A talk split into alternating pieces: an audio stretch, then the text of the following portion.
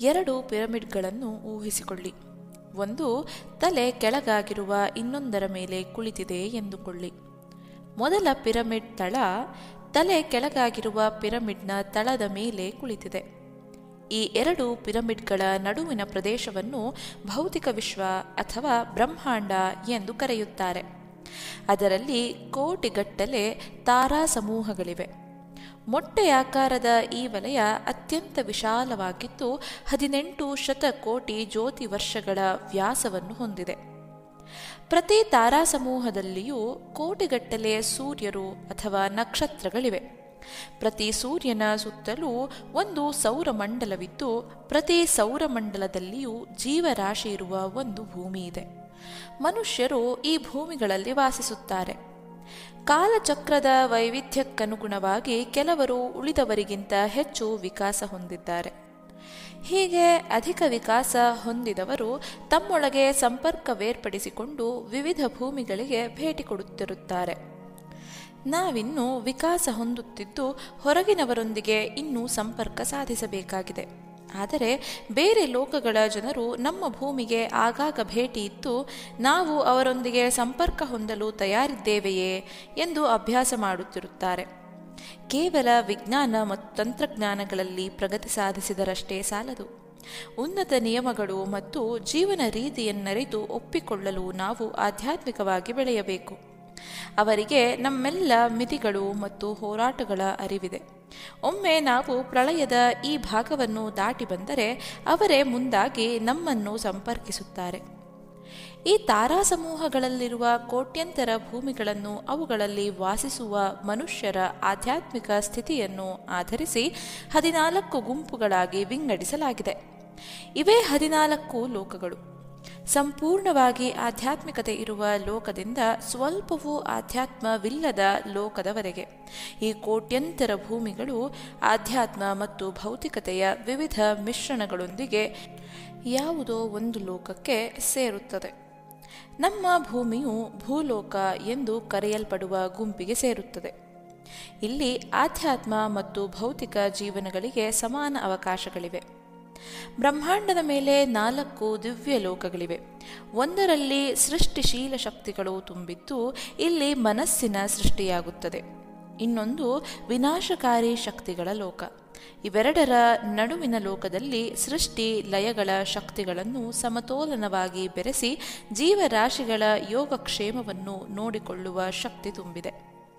ಮೂರು ದಿವ್ಯ ಶಕ್ತಿಗಳು ಈ ಶಕ್ತಿಗಳ ಉಸ್ತುವಾರಿ ವಹಿಸುತ್ತಾರೆ. ಅವರು ಬ್ರಹ್ಮ, ಶಿವ ಮತ್ತು ವಿಷ್ಣು ಎಂದು ನಾವು ಬಲ್ಲೆವು.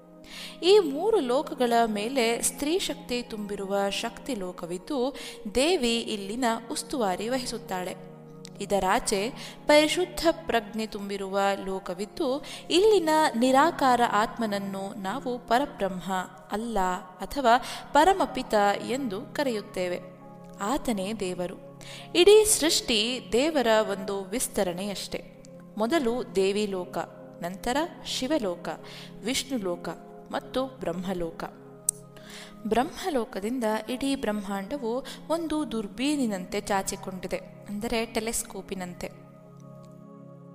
ನಾವು ಪರಬ್ರಹ್ಮಲೋಕದಿಂದ ಬಂದವರು. ಬಹಳ ಹಿಂದೆ ನಾವಲ್ಲಿ ಆತ್ಮಗಳಂತೆ, ಜ್ಯೋತಿಯ ಕಣಗಳಂತೆ ವಾಸಿಸುತ್ತಾ ದೇವರ ಆ ಕಾಲಾತೀತವಾದ ಲೋಕದಲ್ಲಿ ದಿವ್ಯಾನಂದವನ್ನು ಅನುಭವಿಸುತ್ತಿದ್ದೆವು.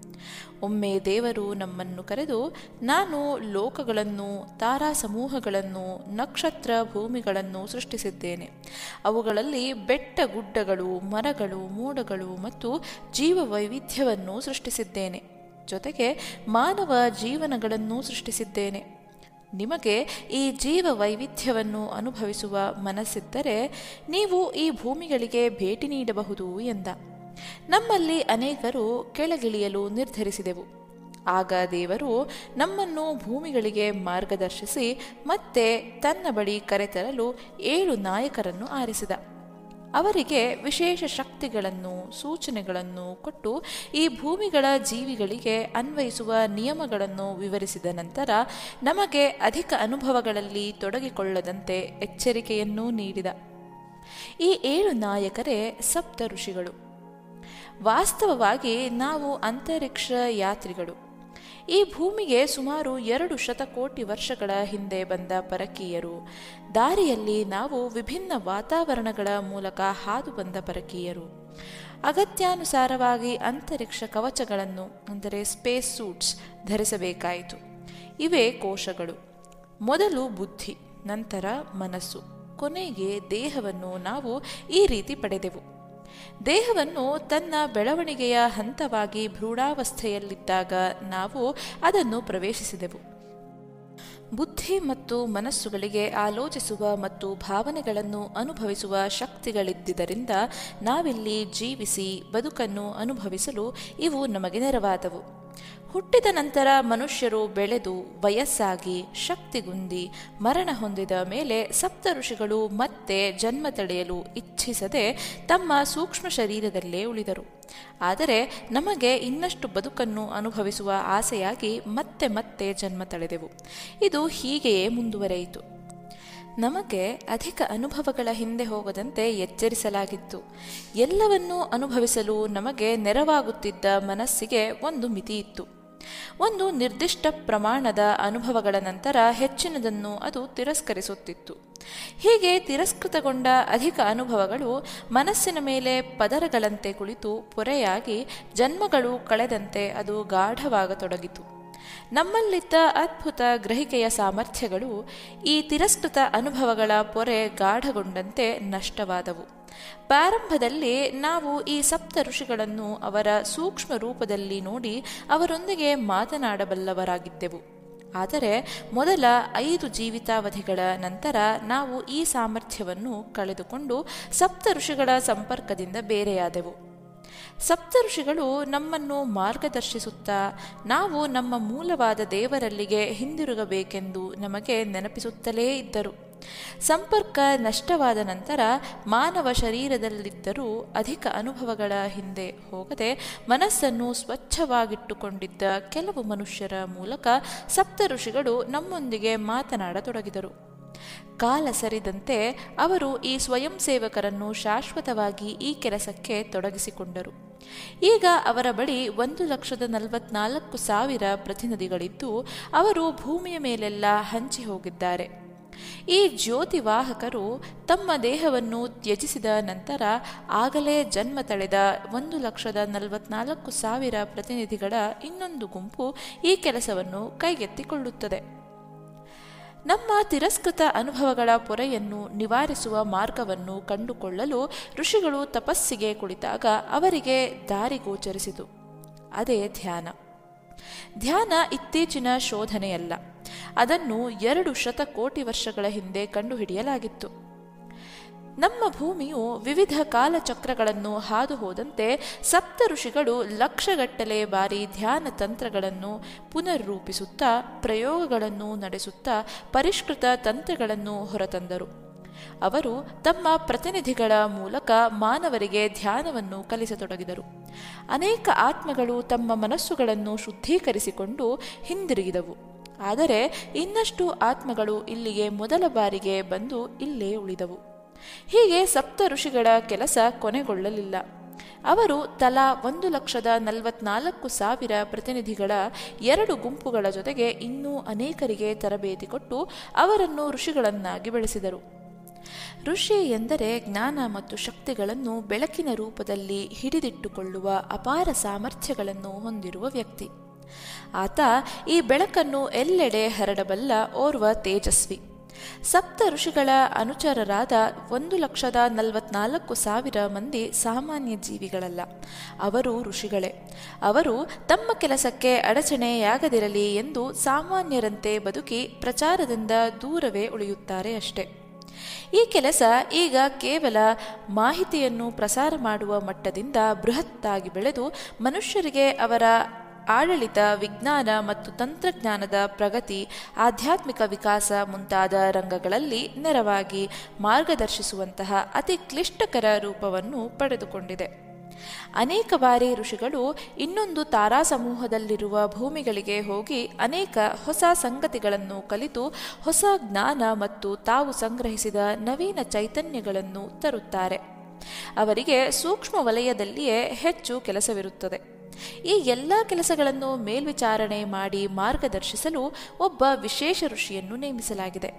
ಅವರ ಸಾಮರ್ಥ್ಯಗಳನ್ನು ನಾವು ಊಹಿಸಿಕೊಳ್ಳಲು ಸಾಧ್ಯವಿಲ್ಲ. ಎಲ್ಲ ಒಂದು ಲಕ್ಷದ ನಲವತ್ನಾಲ್ಕು ಸಾವಿರ ಪ್ರತಿನಿಧಿಗಳು ಪ್ರತಿದಿನ ಮಧ್ಯರಾತ್ರಿ ಹಿಮಾಲಯಕ್ಕೆ ತಮ್ಮ ಸೂಕ್ಷ್ಮ ರೂಪದಲ್ಲಿ ತೆರಳಿ ಅಲ್ಲಿ ಈ ಋಷಿಗೆ ವರದಿಯೊಪ್ಪಿಸುತ್ತಾರೆ.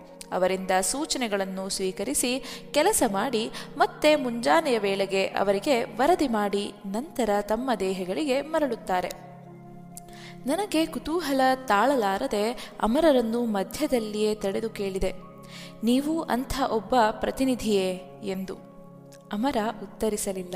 ಸುಮ್ಮನೆ ನಸುನಕ್ಕರು ನನಗೆ ನೆನಪಿದ್ದಂತೆ ಅಮರ ಅನೇಕ ಬಾರಿ ತಮ್ಮನ್ನು ಋಷಿಗಳ ಕಾರ್ಯಕರ್ತ ಎಂದು ಕರೆದುಕೊಳ್ಳುತ್ತಿದ್ದರೂ, ಈಗ ನನಗರಿವಾಗಿರುವಂತೆ ಅವರು ಕೇವಲ ಒಬ್ಬ ಪ್ರತಿನಿಧಿಯಾಗಲಿ, ಕಾರ್ಯಕರ್ತರಾಗಲಿ, ಋಷಿಯಾಗಲಿ ಆಗಿರಲಿಲ್ಲ. ಅವರು ಇನ್ನೂ ಎತ್ತರದಲ್ಲಿದ್ದ ವ್ಯಕ್ತಿ. ಅವರನ್ನು ವರ್ಣಿಸಲು ನನ್ನಲ್ಲಿ ಶಬ್ದಗಳಿಲ್ಲ. ಒಮ್ಮೆ ನಾನವರಿಗೆ ಹೇಳಿದ್ದೆ, ನೀವು ತುಂಬ ವಿಶೇಷ ವ್ಯಕ್ತಿಯಾಗಿರಬೇಕು ಎಂದು. ಅದಕ್ಕೆ ಅವರು, ಇಲ್ಲಿ ಪ್ರತಿಯೊಬ್ಬರೂ ವಿಶೇಷ ವ್ಯಕ್ತಿಗಳೇ. ಇಲ್ಲದಿದ್ದರೆ ನಾವು ಸಪ್ತ ಋಷಿಗಳೊಂದಿಗೆ ಕೆಲಸ ಮಾಡಲು ಸಾಧ್ಯವಿಲ್ಲ ಎಂದರು. ನಮ್ರತೆ. ಅಮರ ಅದರ ಮೂರ್ತ ರೂಪವಾಗಿದ್ದರು. ನಾನು ಬಹಳಷ್ಟು ಧಾರ್ಮಿಕ ಮತ್ತು ಆಧ್ಯಾತ್ಮಿಕ ಮುಖಂಡರು, ಸನ್ಯಾಸಿಗಳು, ಗುರುಗಳು ಮತ್ತಿತರರನ್ನು ಭೇಟಿಯಾಗಿದ್ದರೂ ಯಾರೂ ಅಮರರಂತಿರಲಿಲ್ಲ. ಒಮ್ಮೆ ಒಬ್ಬ ಸುಪ್ರಸಿದ್ಧ ಸ್ವಾಮಿಗಳು ಅಮರರನ್ನು ಭೇಟಿಯಾಗಲು ಇಷ್ಟಪಟ್ಟರು. ಅಮರ ಅವರಲ್ಲಿಗೆ ಹೋದರು. ಆ ಸ್ವಾಮಿಗಳು ಧ್ಯಾನ ಮತ್ತು ಋಷಿಗಳ ಬಗ್ಗೆ ಅನೇಕ ಪ್ರಶ್ನೆಗಳನ್ನು ಕೇಳಿದರು. ಅಮರ ಎಲ್ಲವನ್ನೂ ವಿವರಿಸಿದರು. ಆ ಸ್ವಾಮಿಗಳಿಗೆ ಆಧುನಿಕ ವೇಷದಲ್ಲಿದ್ದ ಸ್ವಾಮಿಯಲ್ಲದ ವ್ಯಕ್ತಿಗೆ ಹೆಚ್ಚು ತಿಳಿದಿದೆ ಎಂಬ ಸತ್ಯವನ್ನು ಜೀರ್ಣಿಸಿಕೊಳ್ಳಲು ಆಗಲಿಲ್ಲ. ಅವರು ಋಷಿಗಳ ಅಸ್ತಿತ್ವವನ್ನೇ ಪ್ರಶ್ನಿಸಿ ಅಮರರನ್ನು ಗೇಲಿ ಮಾಡುತ್ತಾ, ನಾನು ನಿಮ್ಮನ್ನು ಈ ಕೋಣೆಯೊಳಗೆ ಕೂಡಿ ಹಾಕಿದರೆ ನೀವು ಸೂಕ್ಷ್ಮ ರೂಪದಲ್ಲಿ ಹೊರಬಂದು ಪ್ರತ್ಯಕ್ಷರಾಗಬಲ್ಲಿರಾ? ಎಂದು ಮತ್ತೆ ಮತ್ತೆ ಕೇಳಿದರು. ಅಮರ ಶಾಂತವಾಗಿ ಉತ್ತರಿಸಿದರು. ಹೌದು, ನಾನು ಅದನ್ನು ಮಾಡಬಲ್ಲೆ. ದಯವಿಟ್ಟು ನನ್ನನ್ನು ಕೂಡಿ ಹಾಕಿ ಎಂದು. ಸ್ವಾಮಿಗಳು ಆ ಕೆಲಸವನ್ನು ಮಾಡಲಿಲ್ಲ. ಅವರು ಗೇಲಿ ಮಾಡುವುದನ್ನು ನಿಲ್ಲಿಸಿದರು. ಅವರಿಗೆ ಹೇಗೋ ತಾವೊಬ್ಬ ಅಸಾಧಾರಣ ವ್ಯಕ್ತಿಯ ಎದುರು ಕುಳಿತಿರುವ ಅರಿವಾಗಿರಬೇಕು. ಒಂದು ವೇಳೆ ಅಮರ ಕೋಣೆಯಾಚೆ ಬಂದು ಪ್ರತ್ಯಕ್ಷರಾಗುವುದನ್ನು ಅವರು ನೋಡಿದ್ದರೆ ವರ್ಷಗಳಿಂದ ಪೋಷಿಸಿಕೊಂಡು ಬಂದಿದ್ದ ಅವರ ನಂಬಿಕೆಗಳ ಮತ್ತು ಪೂರ್ವಾಗ್ರಹಗಳ ಗತಿ ಏನಾಗುತ್ತಿತ್ತೆಂದು ಊಹಿಸಲು ಸಾಧ್ಯವಿಲ್ಲ. ಅಮರ ಮುಂದುವರೆಸಿದರು. ಒಂದಲ್ಲ ಒಂದು ದಿನ ನಾವು ಹಿಂದಿರುಗಬೇಕು. ನಾವು ಈ ದೇಹಗಳಲ್ಲ. ನಾವಿಲ್ಲಿ ಕೇವಲ ಅತಿಥಿಗಳಾಗಿ ಬಂದವರು. ಮತ್ತು ನಮ್ಮ ಮನೆಗೆ ನಾವು ಹಿಂದಿರುಗಬೇಕು ಎಂದು ನಾವು ಅರಿಯಬೇಕು. ಆದರೆ ಮೊದಲು ನಾವು ನಮ್ಮ ಅಜ್ಞಾನ, ಬಂಧನಗಳು ಮತ್ತು ಅಲ್ಪ ಸುಖಗಳಿಂದ ಮುಕ್ತಿ ಹೊಂದಿರಬೇಕು. ಅದು ಸುಲಭವಲ್ಲ. ಆದ್ದರಿಂದಲೇ ನಾವು ಧ್ಯಾನ ಮಾಡುತ್ತೇವೆ. ಧ್ಯಾನದ ಮುಂದುವರೆದ ಹಂತಗಳಲ್ಲಿ ನಾವು ನಮ್ಮ ದಿವ್ಯ ಸತ್ವವನ್ನು ಅರಿತು ಅನುಭವಿಸುವುದರಿಂದ ಹಿಂದಿರುಗಿ ಭೌತಿಕ ಮಟ್ಟಕ್ಕೆ ಬಂದಾಗ ನಮಗೆ ಪರಕೀಯತೆಯ ಅರಿವಾಗುತ್ತದೆ. ನಮ್ಮ ದೇಹ ಬಿದ್ದಾಗ ನಾವು ನಮ್ಮ ಶರೀರಗಳಿಂದ ಎಲ್ಲ ಕೊಳೆಯನ್ನು ಅಥವಾ ಅನುಭವಗಳ ಶೇಷ ಭಾಗಗಳನ್ನು ಸ್ವಚ್ಛಗೊಳಿಸಿಕೊಂಡಾಗ ಮತ್ತು ಈ ಲೋಕಕ್ಕೆ ಹಿಂದಿರುಗಲು ನಾವು ಇಚ್ಛಿಸದಿದ್ದಾಗ ಋಷಿಗಳು ನಮ್ಮನ್ನು ಅಂತರಿಕ್ಷದಲ್ಲಿ ನಮ್ಮ ಮನೆಗೆ ಅಂದರೆ ದೇವರಲ್ಲಿ ಕರೆದೊಯ್ಯುತ್ತಾರೆ. ಅಮರ ಮಾತು ಮುಗಿಸಿದ ನಂತರ ನಾವು ಬಹಳ ಹೊತ್ತು ಸುಮ್ಮನೆ ಕುಳಿತೆವು. ಅವರು ತಿಳಿಸಿದ ಸತ್ಯ ನಮ್ಮ ಅರಿವಿನ ಪ್ರಪಂಚದಲ್ಲಿ ಕ್ರಮೇಣ ಬೆರೆತು ಒಂದಾಗಲು ನೆರವಾಗುವುದು ಎಂಬಂತೆ ನಾವು ಮೌನವನ್ನು ಆಶ್ರಯಿಸಿದ್ದೆವು. ಈ ಸತ್ಯವು ಹೊಸದಾಗಿದ್ದು ನನ್ನ ಎಣಿಕೆಗಿಂತಲೂ ಬೃಹತ್ತಾಗಿತ್ತು. ಅದನ್ನು ಗ್ರಹಿಸಲು ನನಗೆ ಸಾಕಷ್ಟು ಸಮಯ ಬೇಕಿತ್ತು. ಅವರಿಂದ ಬೀಳ್ಗೊಂಡು ಒಂದು ಮಾತನಾಡದೆ ಹೊರಬಂದೆ. ಅವರ ಮನೆಯಿಂದ ಹೊರಗಡೆ ಕಾಲಿಟ್ಟಾಗ ಪ್ರಪಂಚ ವಿಭಿನ್ನವಾಗಿ ತೋರಿತು. ಅಮರರನ್ನು ಭೇಟಿಯಾದ ಮೇಲೆ ಅದು ಯಾವಾಗಲೂ ಬೇರೆಯಾಗಿಯೇ ತೋರುತ್ತಿತ್ತು.